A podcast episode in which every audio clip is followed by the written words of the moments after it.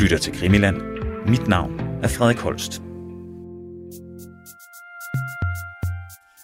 Velkommen til denne uges udgave af Krimilands sommerserie Palme Genbesøgt. Gennem den her serie og gennem den tidligere Palme-serie, så har vi beskrevet emner og aspekter, som kun har været tilgængelige for os på grund af én ting. Journalisterne, der dækkede og fortsætter med at dække sagen. For det så skylder vi dem en stor tak, og derfor så handler det her sidste afsnit af Palme Genbesøgt netop om nogle af dem, vi skylder en særlig tak. For dækningen af efterforskningen har faktisk en særligt afgørende rolle i Grænsningskommissionens oprettelse.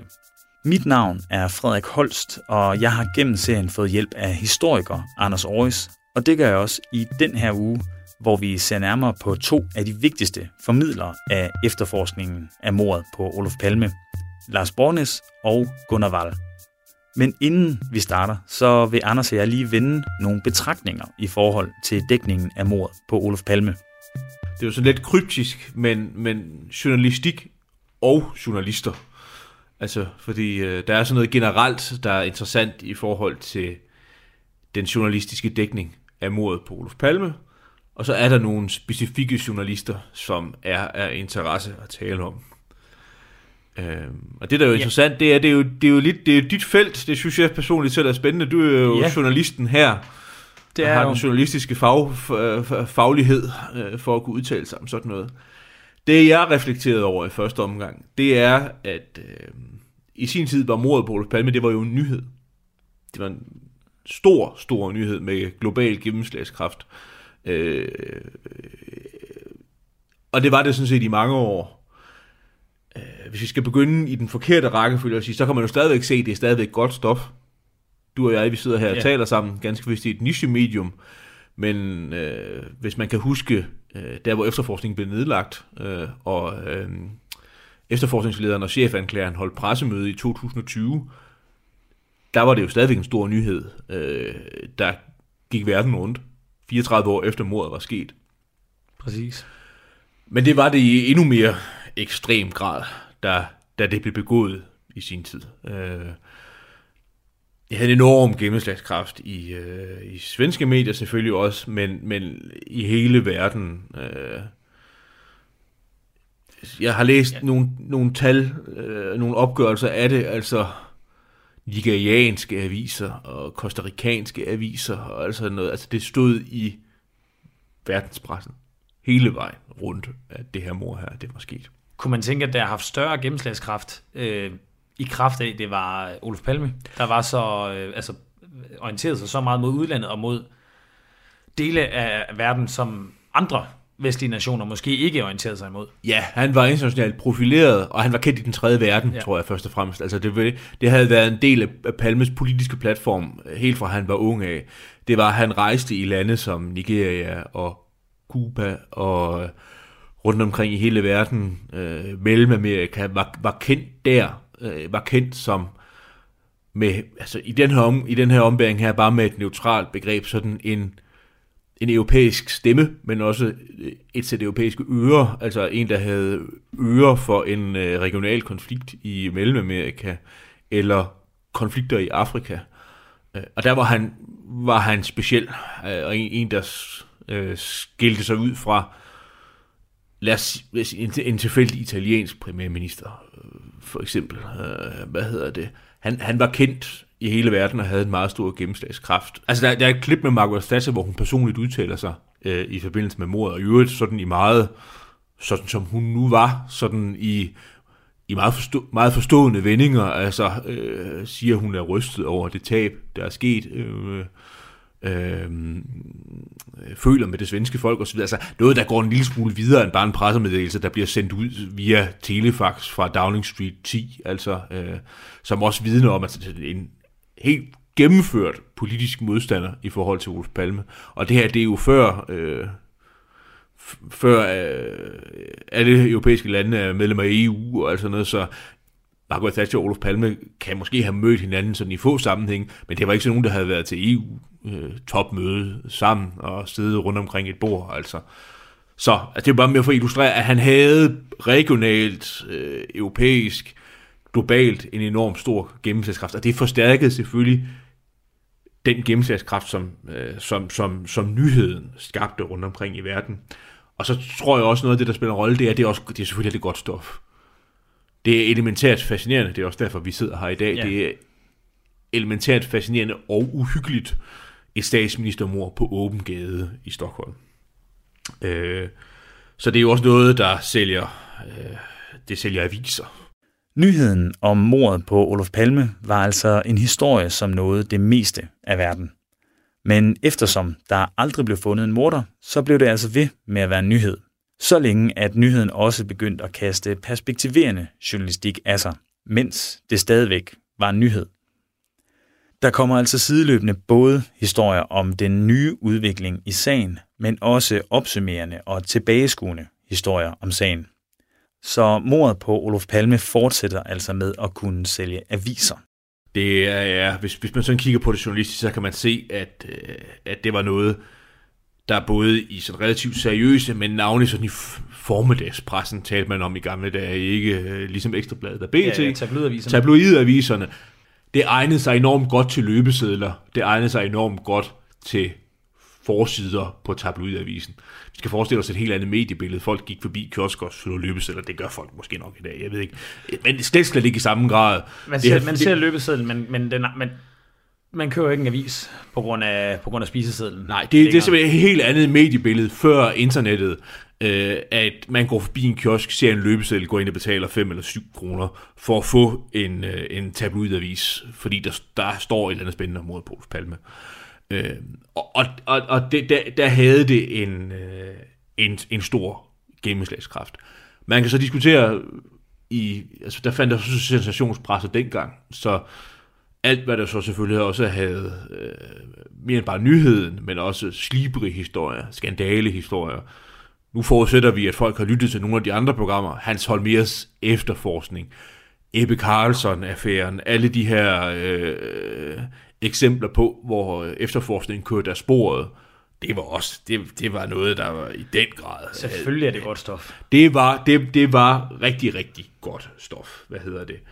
Øh, retssagen mod Christa Pettersson, der bliver ført i, øh, i 1989, har også enormt stor øh, gennemslagskraft i medierne. Altså, man kan høre det i, øh, altså man kunne høre det i svensk radio. Svensk radio sendte, sendte direkte hver dag fra retsforhandlingerne øh, i mange tilfælde, så kunne man høre øh, direkte, hvad der blev sagt i, øh, i retssalen. Det modsatte Lisbeth Palme sig så af nogle forskellige årsager, men der, der, der gjorde radioen simpelthen det, at man rekvirerede øh, de skrevne protokoller. Umiddelbart efter de forelå, så satte man en skuespiller til at indtale Lisbeth Palmes replikker, fordi det var effektfuldt stof i radioen, at man kunne gengive, hvad øh, hvad enken, hvad Lisbeth Palme havde siddet og sagt i, ret, i retssagen. Så det havde enormt stor gennemslagskraft. Hvis vi skal bevæge os lidt ud over det, så det der selvfølgelig er interessant i forhold til, når vi skal tale journalistik og journalister, det er, at, at journalistik er nyheder. Men journalistik er, er også, og nu må du supplere mig, det er jo også undersøgende journalistik. Det er altså, undersøgende, det er perspektiverende og kritisk. Præcis. Gå, gå bag om nyhederne, tror ja. jeg nok. Man ved ikke, om siger man stadigvæk sådan nogle ting? Jo, det, det kan man godt sige. Ja, øh, hvad hedder det? Og det er jo også et, et aspekt i det. Det, det er, og, og, og der hvor det bliver relevant i forhold til journalister, det er selvfølgelig, at, at der er nyhedsjournalister. Der er folk, der har ansvaret for at følge den, den nyhedsstrømmen. Altså sørge for, at historierne de bliver bragt videre, og de bliver øh, vinklet øh, korrekt, også i nogle tilfælde skarpt vinklet osv.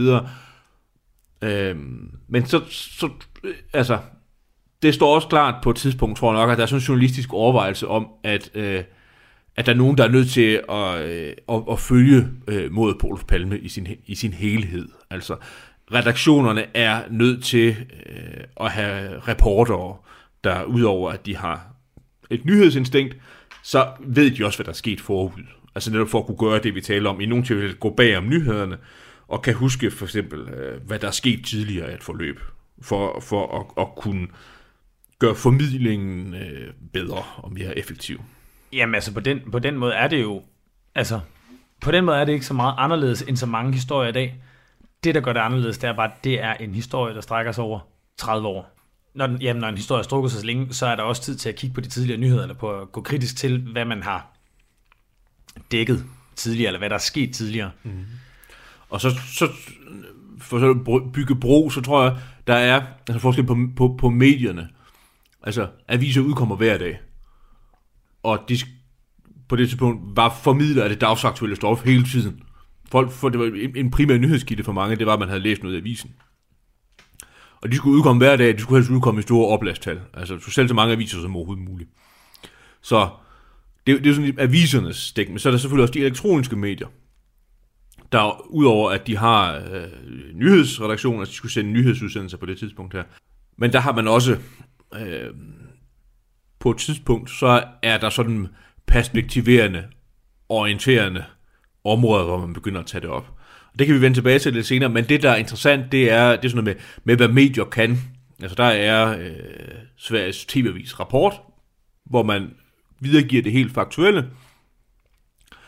Så er der radiomediet, øh, som også allerede dengang, det kan vi rigtig sidde og slune os ved nu, yeah. det er jo også sådan, ofte tit det medium, man brugte til baggrund og perspektiv, det man kunne gå og lytte til, og hvor man sendte hele døgnet, og det gjorde man ikke, ikke hele døgnet, men man sendte jo de lyse timer, blev der også sendt udsendelser, ligesom, altså Danmark, i Danmark hedder det jo tit, så hedder det øh, orientering på P1, mm. og de, de fleste øh, sådan uh, radiostationer, og uh, også den, man lytter til lige nu, hvis man lytter gennem radioen, har jo også en, sådan en eftermiddagsflade, hvor man sætter nyheder i perspektiv osv. Det var der også i radioen uh, på det tidspunkt i Sverige.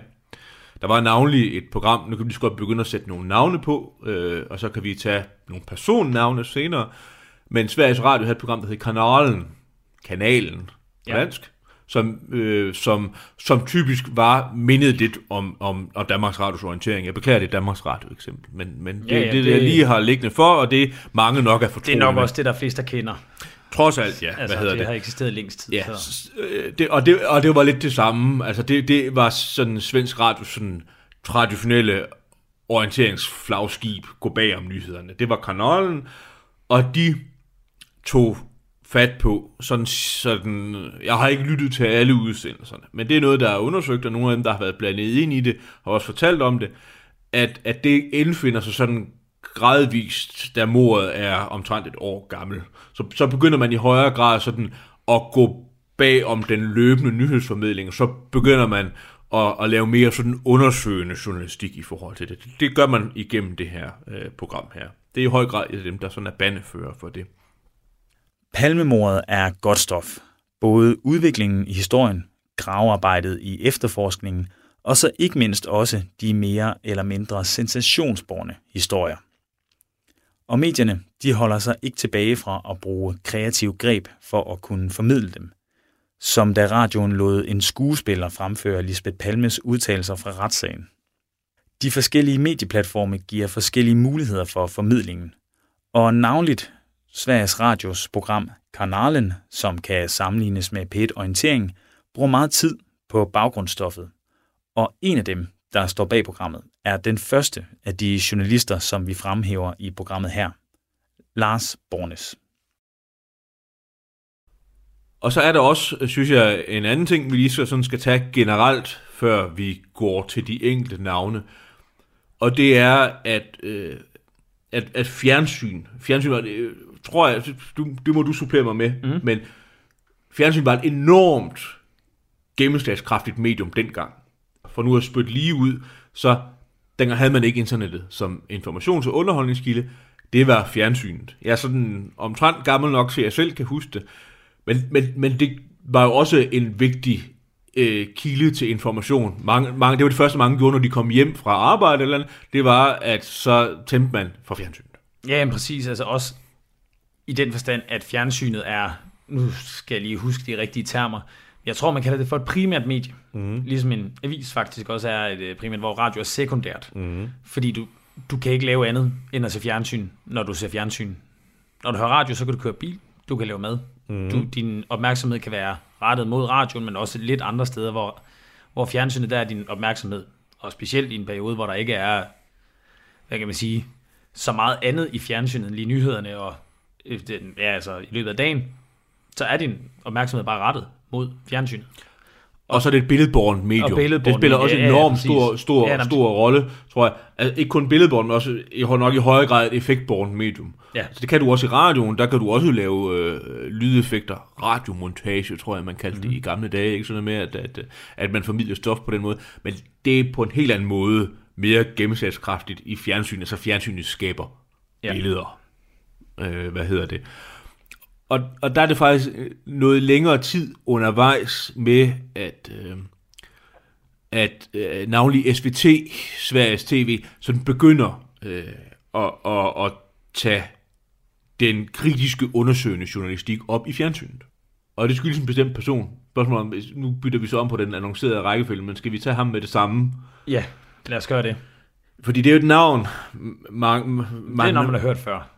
Det er et navn, man har hørt før. Det er Lars Bornes. Jeg tænker, nu fortæller lidt om, hvem han er, i stedet for, for normalt så nævner vi hans navn, mm-hmm. og så nævner vi et eller andet om mordet på Olof Palme efterfølgende. Men der, der er mere til det end det. Der er noget om, hvem Lars Bornes er, og hvad hans forudsætninger er for journalistisk at, øh, at beskæftige sig med mordet på Olof Palme.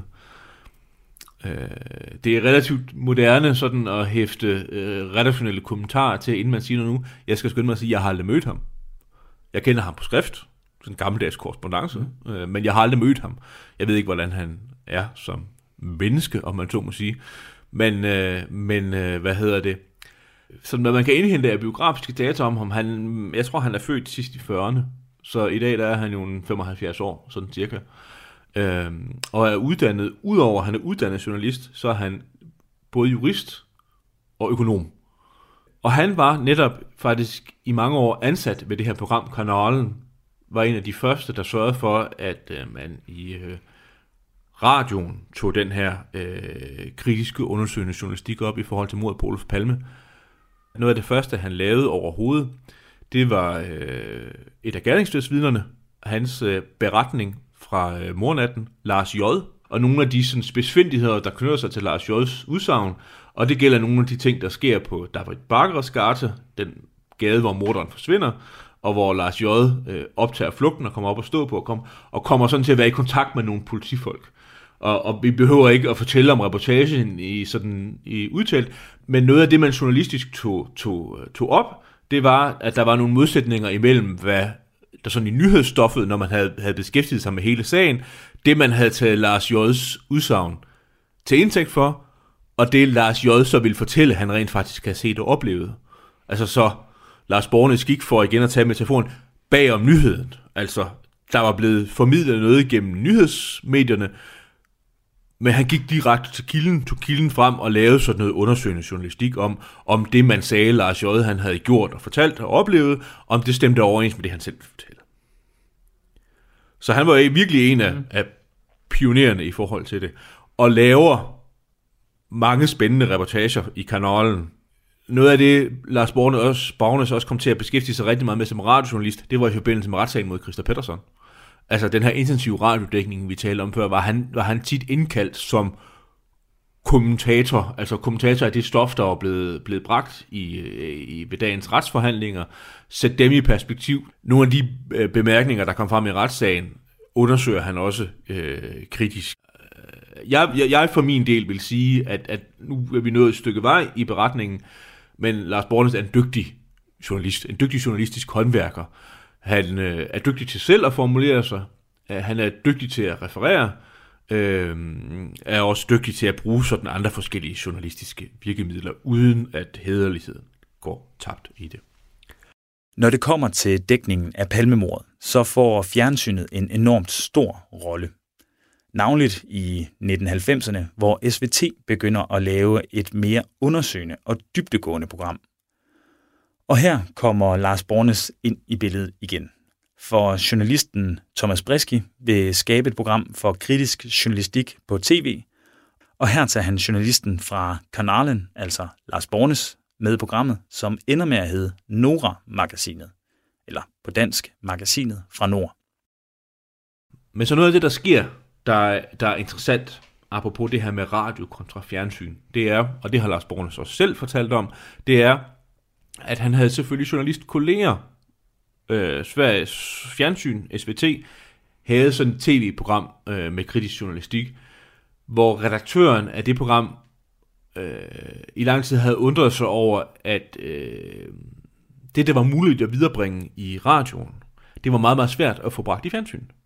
Og det satte den pågældende, Thomas Breski, hedder han i øvrigt, øh, for at, det, at det, det skulle der simpelthen laves om på. Han, han foreslog sine chefer, sine overordnede, at sige, skal vi, skal vi ikke prøve at få stablet en, øh, en fjernsynsmæssig pendant til det her på benene, og jeg vil i øvrigt foreslå, at jeg får lov at lave det sammen med Lars Borgnes.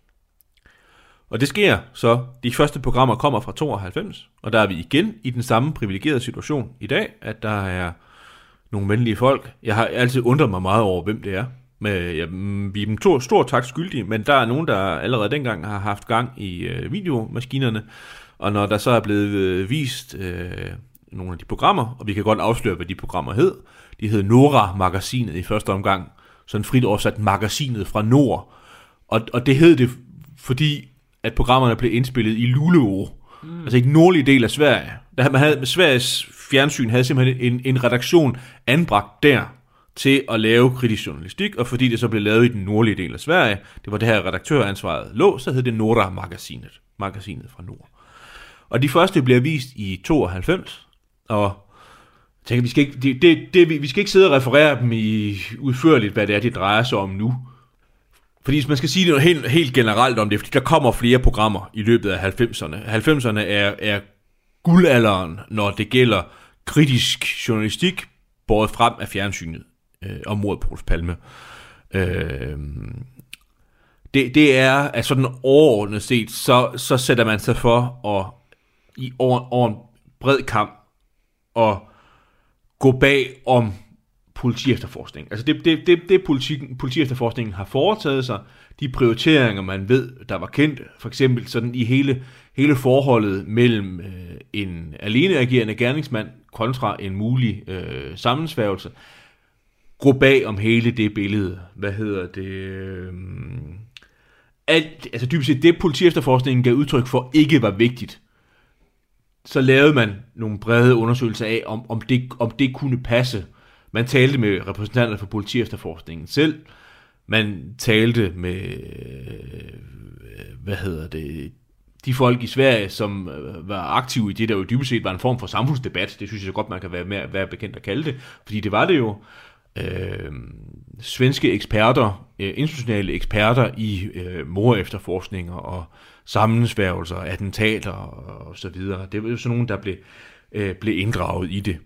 Noget af det andet, man også tog frem, som også var sådan øh, en slags klassiker, som vi også har talt om tidligere i Krimiland, det var sådan noget med walkie-talkie-tip, altså mulige indikationer i retning af, at øh, ægteparet Palme var overvåget øh, i tiden op til, eller eventuelt bare på moraften. Altså, hvor, hvor det udsprang af det samme, at, øh, at politiefterforskningen havde ah, så neutralt sagt som overhovedet muligt hævdet, at, at, at det havde ikke noget på sig hvad hedder det, de forskellige tip, der var kommet frem, havde ikke noget på sig. Og, og der gjorde man simpelthen det i, i de her programmer her, at man fandt frem til kilderne til nogle af de her øh, tip her, interviewede dem, bad dem om at øh, vise, hvad det var, øh, der var sket i nogle tilfælde, der hvor de havde gjort jagttagelserne. Altså, så der var også en helt dramaturgisk aspekt i det, for nu at fortsætte med det der med fjernsynets gennemslagskraft. Altså var der dramatis- sådan direkte dramatiseringer nærmest? Ja, faktisk. Ja. Altså det, det med, at, at man, man, man, man bad øh, vidner om at befinde sig der, hvor de havde gjort jagttagelsen, og så satte man figuranter til for eksempel at gå med walkie-talkie, eller man så perspektivet, eller hvad det nu kunne være. Altså, det var sådan nogle, øh, nogle ting. Noget af det, man, der også blev taget op, det var, og det var også noget, man havde diskuteret meget, det var, jeg har i mine notater har jeg kaldt det forudanelser. Det er måske mm. et, et dårligt begreb, men sådan nogle indikationer i retning af i dagene eller tiden op til Olof Palme mødet, at der var noget undervejs. Der er sådan nogle forskellige ja. tip, der er kendte. Nogle, nogle, nogle folk, der, der siger noget til nogle andre, eller indleverer skriftlige tip. Der er et, der er meget berømt om et, et dokument, der bliver indleveret til det svenske udenrigsministerium og det statsministerium fra en bestemt person, hvad hedder det, skal vi kalde sådan en varsling eller et eller andet. Ja. Var, der, var der et kendskab til i bestemte kredse af, at der var noget undervejs? Mm. Igen, vi skal, vi, skal, vi skal ikke tale om substansen nu, Nej. men det var sådan noget, det var sådan noget man, man begyndte at tage op journalistisk, og begyndte, begyndte at interviewe nogle af de folk, der var knyttet til alt det her forskelligt her.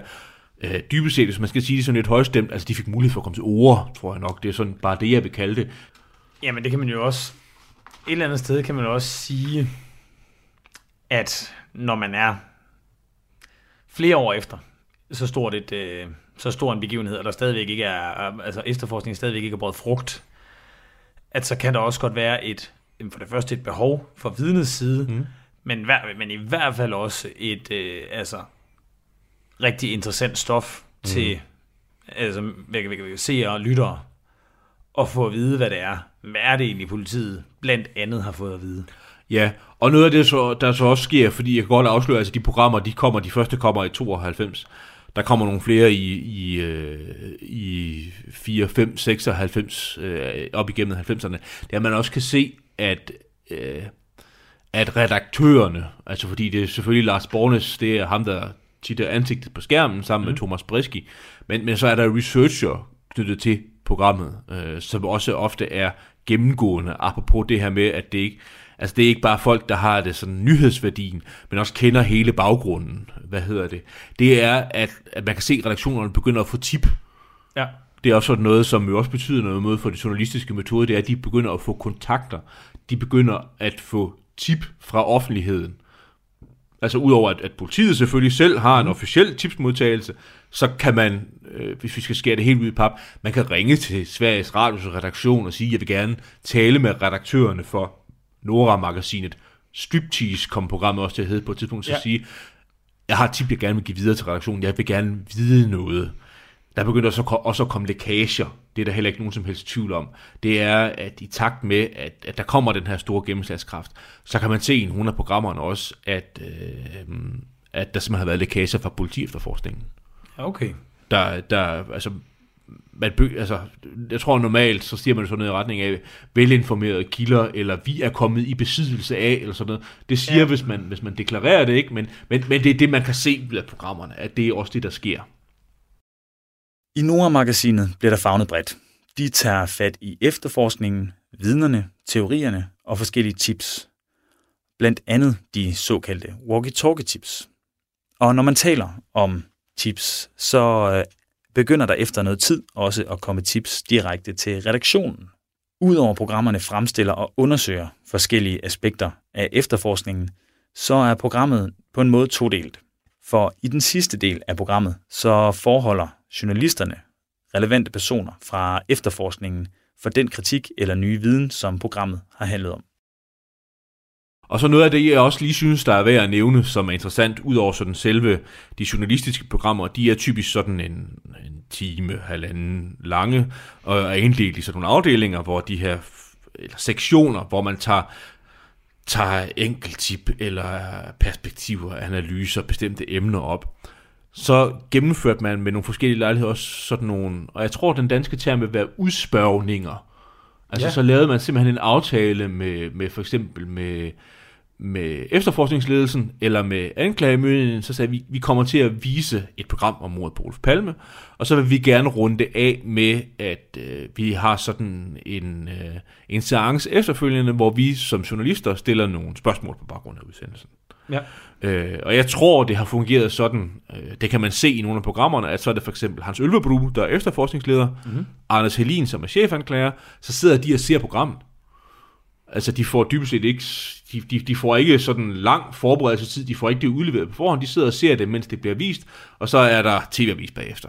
En time, hvor man kan så se, en af der kan man simpelthen se, de, har, de sidder og taler telefon, og sidder og kigger papir og alt sådan noget, og det er selvfølgelig, fordi så sidder de og forbereder sig til, at der skal være en samtale med, med, med de to redaktører efterfølgende. Altså, der kommer mange interessante ting frem.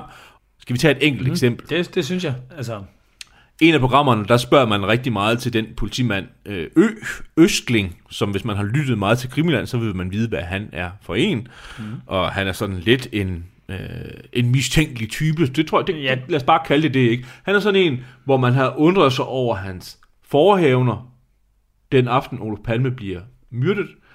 Øh, man ved, han hører til Olof Palmes modstandere. Øh, man ved, han har forstand på våben. Der er sådan alle mulige forskellige motivbilleder, der alt i alt gør Østling til interessant. På et tidspunkt så øh, stiller, og det er Lars Bornes, der gør det, stiller nogle ret, sådan ret intensive spørgsmål om Østling til efterforskningslederen Hans Ølvebru, og så siger Hans Ølvebru på et tidspunkt til ham, at han sådan underforstået godt kan forstå, at han synes, det her er interessant som journalist, men han må også forstå, at der er grænser for, hvor, hvor langt kan man gå inden for rammerne af en retsstat. Hans Ølvebro, han siger på et tidspunkt, vi kan jo ikke kalde ham ind og afhøre ham og slå, sparke ham over knæskallerne, indtil han tilstår. De er spændende, de her udspørgninger ja. her, også fordi det, der, jeg tror også, hvis vi skal sådan forsøge at slå en krølle på, så hvis man har lyttet til det her program her øh, og overvejet, hvorfor politi efterforskningen eller anklagemyndigheden har gjort noget eller undladt at gøre noget andet, så er det faktisk igennem sådan nogle udspørgninger, at man kan få svar på nogle af sine spørgsmål. Hvorfor, hvorfor man ikke har gjort det, eller hvordan og hvorledes man har resoneret. I visse tilfælde, så med et neutralt begreb, så, er det også bare, så, så bliver det fremkaldt på det tidspunkt, at efterforskningen og anklagemyndigheden resonerer på en helt anden måde. De tænker på en helt anden måde. Deres udgangspunkt er helt anderledes. Hvis man er lidt tvivlende over for det her, fordi der er mange, der er mange af de her udsendelser her, så øh, er han igen sammen med Thomas Breski redaktør for øh, en, øh, øh en programserie i tre afsnit, der bliver lavet i 99, der hedder Manden, Mordet, Mysteriet. Og den er i min tolkning så den, den bedste indgangsvinkel af to årsager. For det første, fordi det, den, den er, er mest bredt anlagte, men den ligger også sådan i forlængelse af det, der er lavet tidligere i løbet af 90'erne. Altså en eller anden form for la grande finale, altså det, det, det, det journalistiske produkt, der runder 90'erne af, hvor øh, at, øh, altså jeg synes, det er interessant, man får, man får tegnet en baggrund der er en, øh, en interessant kritisk undersøgelse af alt det her i forhold til en alene agerende gerningsmand kontra en sammensværgelse. Og så er der faktisk også et motivbillede, der bliver knyttet til. Altså fordi der vil jeg formulere det på den måde, at der er også en anden form for akkumulering af viden, trods alt som journalist. Altså som fagjournalist, så, så får man sporet sig ind på noget. Og det Lars Bornes jo i høj grad bliver skal vi kalde det, en eller anden form for identifikationsfaktor i forbindelse med fortaler for i offentligheden. Det er det, man normalt kalder for landsforrædersporet. Så det er det motiv, det munder ud i, at Bornes, om man så må sige, foreslår som muligt, hvad hedder det, det kan man se ved at se den igennem. Man skal ikke lade sig narre af, at den er fra 99. Der er ikke noget grundlæggende set, der er ændret i forhold til dengang. Der er en masse interessante oplysninger i den. Også nogle interessante oplysninger, som vi i dag ved at politiefterforskningen ikke har undersøgt efterfølgende. Den, det, det andet interessante, som Lars Bornes i høj grad har lavet, det er, at øh, han, har, han har skrevet et par bøger om mordet på Olof Palme. Øh, vi kan nævne to. Han har udgivet en, der hedder En iskold vind drog gennem Sverige. En iskold vind blæste igennem Sverige. Det er jo et citat fra en mindetale holdt om Olof Palme. Den udkom i forbindelse med 20-årsdagen i 2006. En meget øh, fin, velskrevet, velresearchet bog. Der er blandt andet et rigtig fint kapitel om, hvordan, helt, hvordan modet gik til. Borgernes laver en god undersøgelse af, hvad vidnerne rent faktisk har sagt om forskellige aspekter. Og så er der sådan en bred sammenfatning af al den journalistiske erfaring og viden, som han har opsamlet i forhold til mordet. Og så, så, så, så, så er der jo sket det relativt interessante, at, at for et par år siden udgav Lars Bornes en ny bog, han er øh, gået på pension, skal jeg sige, fra SVT, så han er jo sådan journalist emeritus nu, udgivet en bog, Olof Palmes sidste stik, Olof Palmes sidste skridt, hvor mm, sådan meget kort refereret, så fremdrager han to oplysninger, som han ikke har øh, fremdraget før. Og den ene er, at muligheden for, at det første skud, der bliver affyret, i virkeligheden slet ikke er rettet mod Olof, Olof Palme, men imod Lisbeth Palme. Og så muligheden for, at morderen kan have været venstrehåndet i stedet for højrehåndet. Mm. Og så er der jo også alt muligt andet interessant i den bog, skal det siges. Men, men, men begge er værd at læse. Jeg vil så dog bare sige afslutningsvis, at hvis man kun synes, man har tid til at læse én bog af Lars Bornes, så skal man helt sikkert læse En iskald vintro gennem Sverige. Det er et hovedværk i litteraturen om mordet på Wolf Palme. Så øh, han, han er virkelig en, man er meget tak skyldig. Altså det, hvis vi skal være sådan lidt højstemt til sidst, sådan afrundingsvis, så er det her til interessant, det der med at afgøre enkelt individets betydning. Altså, hvor meget havde vi ikke vidst, hvis Lars Bornes ikke havde været der? Journalisten bag programmerne i tv og radio, Lars Bornes, bliver gennem sit arbejde stærkere og stærkere fortaler for landsforrædersporet, som vi også har lavet et program om.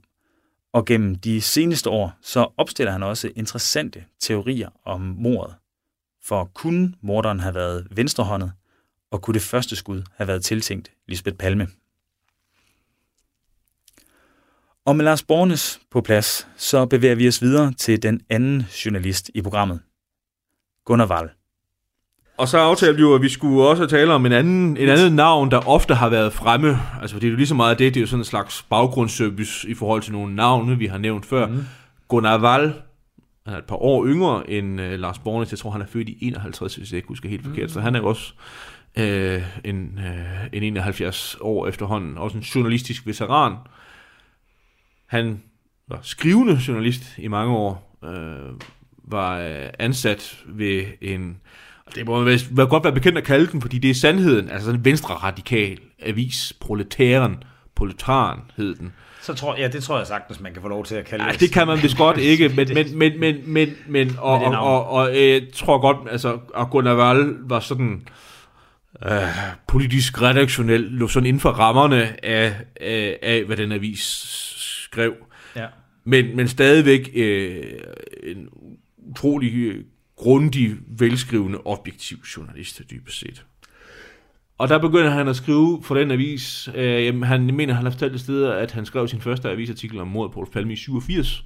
Så det er jo det samme. Ja. Altså, han har lever endnu, og har holdt ud lige siden da. Men man skrev faktisk i udgangspunktet ikke nødvendigvis så meget om mordet på Olof Palme. Han dækkede efterforskningen. Mm. Øh, og dækkede i første omgang efterforskningen øh, i, i dagspressen, øh, men havde så sat sig for, at han, ville, øh, han i første omgang ville skrive en bog om hele den svenske statsmagts sådan forhold til mordet. Også sådan med henblik med nogen, altså Holmers efterforskning, Ebbe Carlson-affæren osv., at det var egentlig var det, han ville skrive en bog om i første omgang. Og, og det, vi kan tage bogens titel, fordi den er meget nærliggende, når det, når det gælder formålet. Den hedder Mørklægning. Mm. En, stadigvæk også et ja. hovedværk. Den kom i 96, så vidt jeg husker, kom det første oplag. Øh, og den er genudgivet for nogle år siden. Øh, stadigvæk også, selvom den er jo så er 26 år gammel, øh, hvad hedder det, et, et hovedværk.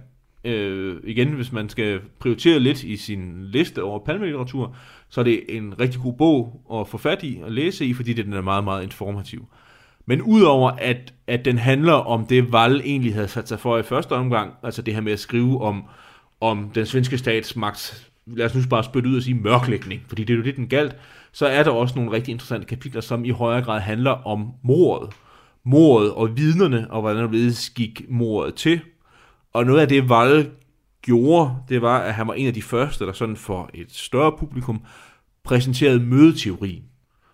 Altså teorien om, at Olof Palme kan have haft et aftalt møde med den mand, der, bliver morderen. Altså at, at, øh, at der på en eller anden måde har forekommet en, øh, en kontakt forud, en aftale om at mødes der, og så selvfølgelig hele baggrunden for, hvorfor det kan være en mulighed. Og det knytter sig jo til nogle udsagn fra nogle af gerningsstedsvidnerne, men det bliver præsenteret meget udførligt i den, i den bog, øh, hvad hedder det, som er særdeles læseværdig. Øh, og så, så, så sker der det, det nu, nu så jeg nødt til at indskyde en personlig bemærkning om Gunnar Wall. Fordi Gunnar Wall har jeg rent faktisk mødt. Ja. En, øvrigt en utrolig, meget, meget venlig samtale, samtalende, lyttende mand, der er altid interesseret i at høre om andres analyser, og meget gerne vil fortælle om sine egne analyser.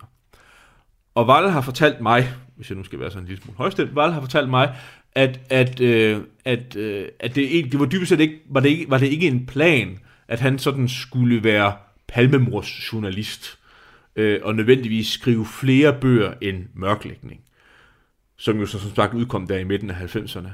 Men noget af det, der gør, at han øh, sådan kom til at blive det, og jo er det jo i dag, jeg tror, Val har udgivet en, nu i dag 5-6 bøger efter den bog er kommet, som i forskellige grad handler om mordet på Olof Palme, det var, apropos lige præcis det journalistiske, vi taler om, det var, at han fandt ud af, at han kunne stoffet, dybest set. Ja. Altså, øh, at der var efterspørgsel efter nogen, der kendte sagen. Altså, han kunne ofte, øh, som kommentator i fjernsyn eller i avisindlæg eller sådan, gå bag om nyhedshistorien.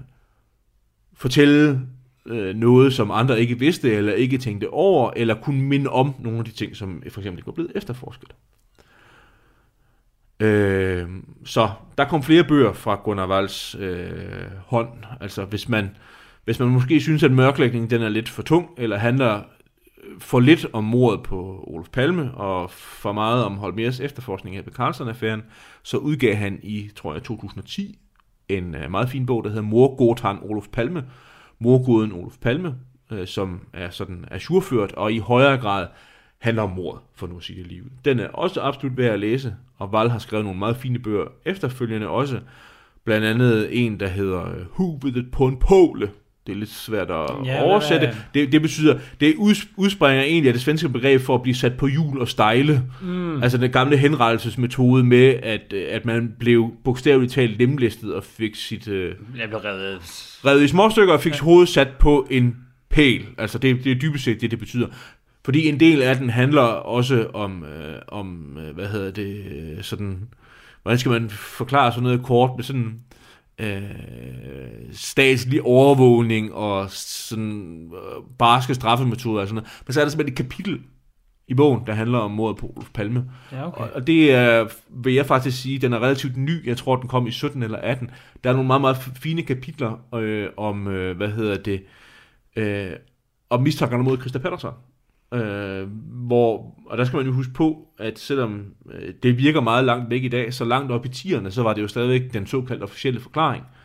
Øh, og, og, og øh, altså, Val skriver meget fint i den bog, og får undersøgt meget fint journalistisk, alle de falske præmisser, som den forklaring, den lå, øh, den hvilede på, altså. Så der er meget interessant at hente i den bog også. Den er også aktuelt at læse i dag. Øh, Øh, så, så, så Valle er interessant, også en, en dygtig journalist, øh, hvad hedder det, har skrevet meget læseværdigt om det, og er også begyndt at deltage mere i de elektroniske medier. Altså hvis man, øh, det ved jeg ikke, om man har gjort, men hvis man har gjort det af og til ser svensk tv, eller slår over på svensk fjernsyn, når der er noget nyt om mordet på Rolf Palme, så vil han ofte være sådan en, der sidder i, i den her berømte morgensofa, tror jeg, man siger i dag, ikke? Så er det ham, der er kaldt ind, fordi det er ham, der, der, der kan stoffet og vil fortælle om det, og kan give noget perspektiv i forhold til det. Der er også mange af de svenske podcast, der handler om mordet på Rolf Palme, er han også en, en flittig, og så vidt jeg ved, meget skattet gæst i, altså netop fordi han, han, han, han kan stoffet, han er meget afbalanceret i sine vurderinger. Øh, hvad hedder det? Så, og så har han jo også en blog, skal jeg nævne ja. afslutningsvis. Øh, via, via, sin, via sin hjemmeside, så har han en blog, hvor han er meget aktiv og skriver indlæg, skriver boganmeldelser, der er, øh, og jeg kan lige så godt afsløre nu, at jeg bruger den ikke, men, men der er en meget li- livlig kommentarsektion derinde i. Altså, mm. Der er mange, der interesserer sig for det i, i svensk stof, og der er mange, der skriver kommentarer til det, Val skriver.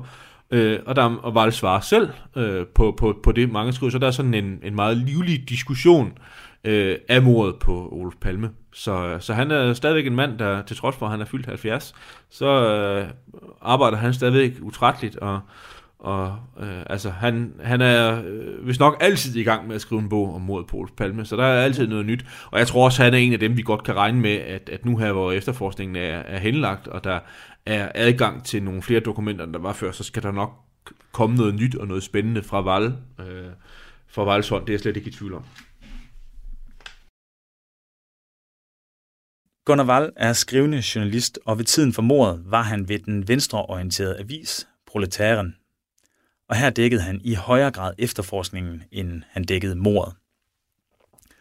Og i forbindelse med sine artikler, så udgav han også en bog om den mørklægning, som hele mordet og efterforskningen var omgivet af. Og i den bog, der var han den første til at præsentere teorien om, at der skulle have været et møde arrangeret mellem Olof Palme og hans morter. Og netop Gunnar Valls forfatterskab er noget, der selvom hans høje alder stadigvæk er særdeles aktivt, ligesom Gunnar Walls blog og hans deltagelse i programmer også stadigvæk er noget, han bruger tid på. Og inden vi runder programmet af, så vil Anders lige rette en kritik, eller i hvert fald en betænkning ved pressens dækning af mordet og pressens tilgang til sagen. Jeg, fordi jeg synes, det, det der hører med, det er, nu har jeg sagt en masse pænt om, mm. øh, om Lars Bornes og Gunnar Wall, Wall men, men der, er jo ikke, der er jo ikke nogen af dem, der er fejlfri, og der er ikke nogen af dem, der er hævet over kritik og jeg synes, at vi skal da som sådan... Når vi skal tage det objektive med, så skal vi også have nogle af de kritikpunkter, der er blevet rettet jeg helt i, i, imod, dem, i, imod dem begge gennem tiden. Øh, og jeg tror, det første, og det der nok er grundlæggende set er mest interessant, som de fleste kan sætte sig ind i, så er der mange, der har, øh, har øh, hæftet sig ved, at meget af det, både Bornes og Val har lavet, det er, og jeg har, jeg har let lidt efter et godt begreb for det, men, men det er sådan noget, det er mod journalistik. Det, det er mod, altid, altid i, i, imod noget, altså, hvordan skal man komme det nærmere? Overkritisk, Ja, eller... ja, overkritisk kan man godt kalde det. Ja, eller- mistroisk. Det, det, Ja. det, folk, det, det folk normalt siger. Jeg, jeg vælger mod, fordi hvis man, det er nok mest, vi var inde på det med, med, med borgernes tv-journalistik, det Ja. var, at, at det, det var udtænkt på den måde, af, at det ville afdække alt det, som politiefterforskningen sagde, ikke var interessant. Altså, det var altid lavet mod, det er lavet mod en antagelse. Det er ofte, og så er det også lavet ud fra, at, øh, at der er noget lusk. Altså, det er egentlig lige Ja. så meget det. Altså, øh, det tror jeg, det er sådan en helt kritisk, eller helt klassisk kritikpunkt mod kritisk og undersøgende journalistik. Det, det er, at, at det er sådan forudindtaget. Det det, er for, det, det er for skeptisk. Det handler om at udstille nogle folk med magt og indflydelse som, øh, som, som skumle eller inkompetente, eller hvad det nu kan være. Og det er sådan en helt generelt fællesnævner for, for, for kritikken blandt nogen af det her. Det er, at, at det er for kritisk over for politiefterforskningen, så er det også ofte, altså meget af det, der bliver lavet i, i, i, i, i fjernsynet. Nu taler vi sådan om, om, om gennemslagskraften og virkemidlerne ved fjernsyn som, som, som medium. Og det er der også blevet rettet kritik af. Hvis man har lyttet til vores udsendelsesrække tidligere, så er navnet Hans Gunnar Axberger bekendt. Han har for nylig skrevet en øh, bog. Axberger var jurist og var hovedsekretær for den grænsningskommission, der arbejdede i 90'erne. I øvrigt samtidig med, at meget af de her journalistiske programmer her blev vist.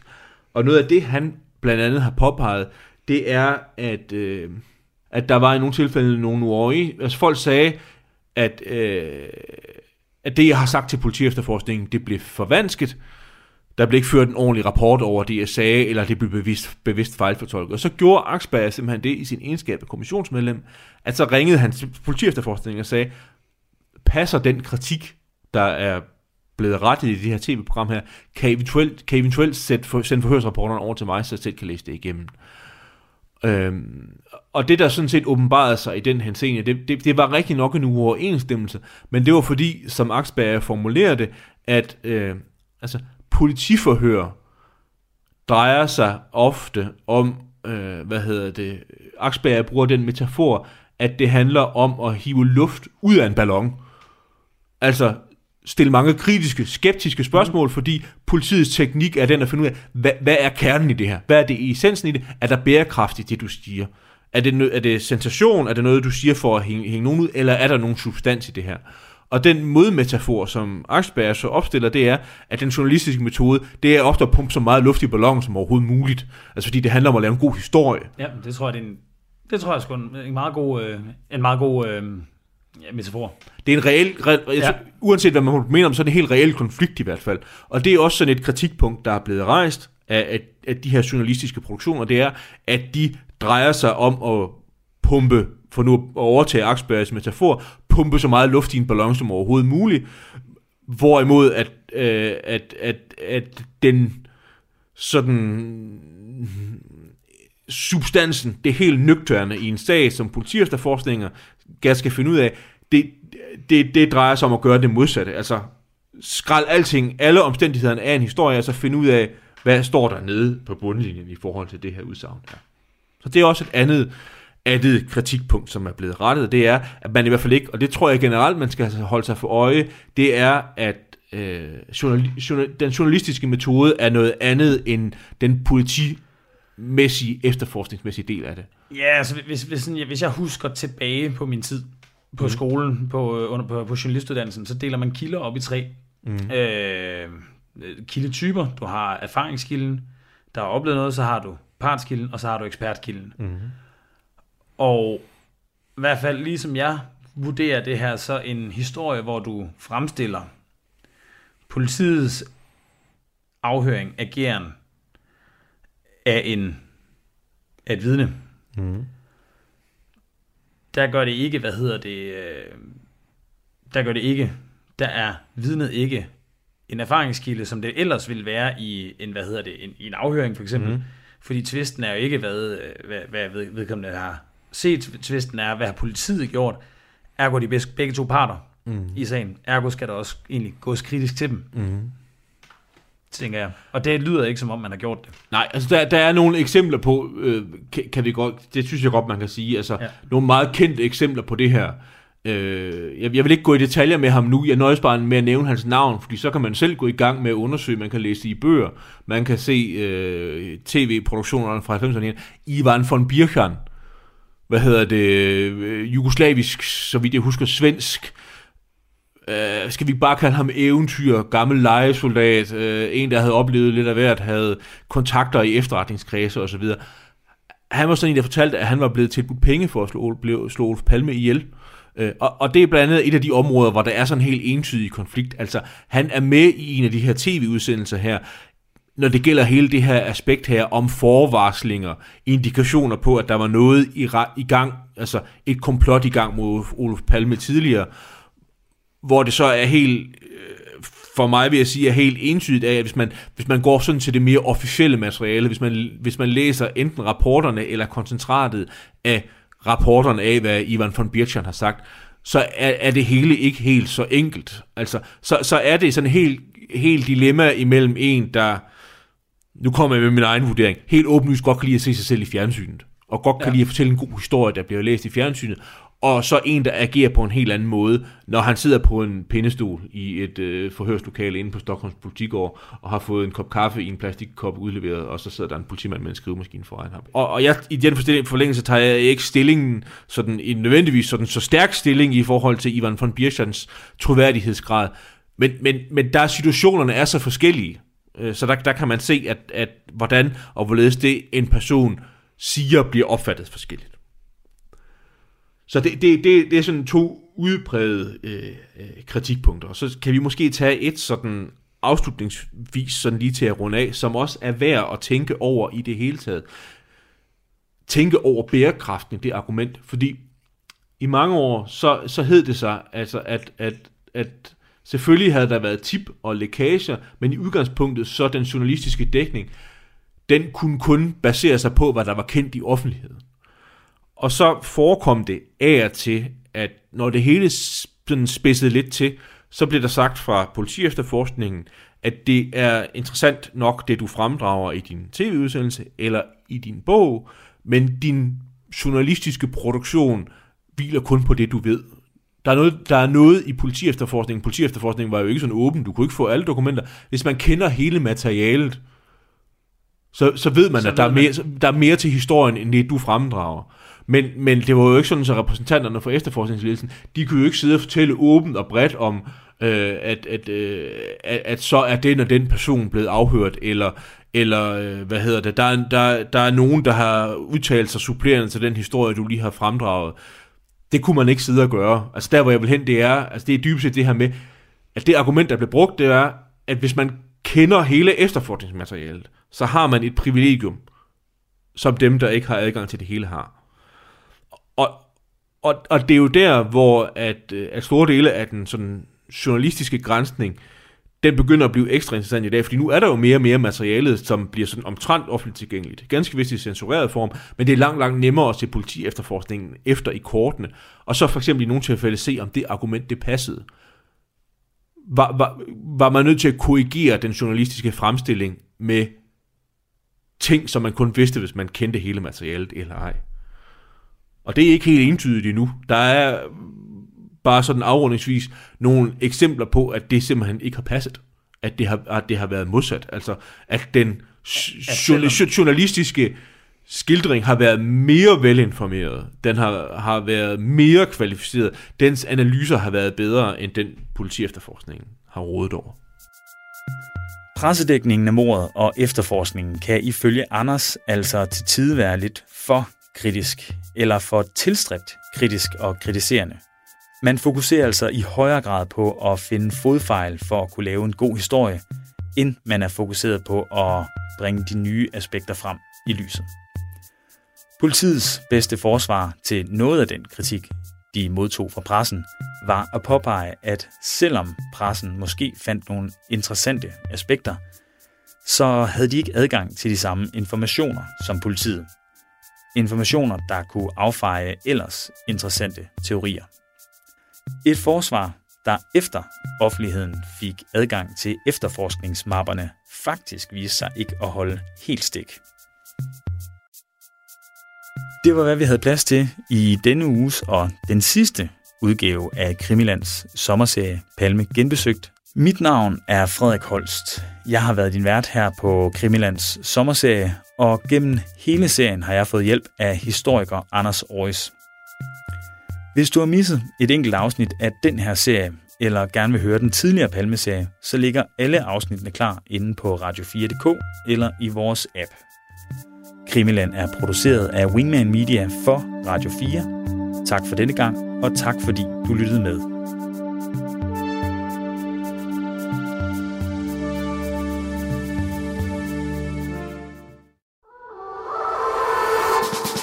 John Paul George Ringo. Det er nærmest et børnerim. I årvis har man diskuteret, hvem der egentlig var den femte Beatle. Jeg synes ikke, det er helt forkert at sige, at The Beatles er en af de 20. århundredes største myter. Over sommeren sætter Beatles-nørderne Christoffer Lind og Nils Jakob Myge jagten ind på at finde den, som har gjort sig fortjent til titlen. Nu skal vi have det etableret en gang for alle. Hvem var den femte Beatle? Fra store personligheder til anonyme vandbærere, dramatiske livshistorier og tragiske skæbner. Og selvfølgelig med massevis af god musik. Lyt til jagten på den femte Beatle i Radio 4's app eller der, hvor du lytter til podcast.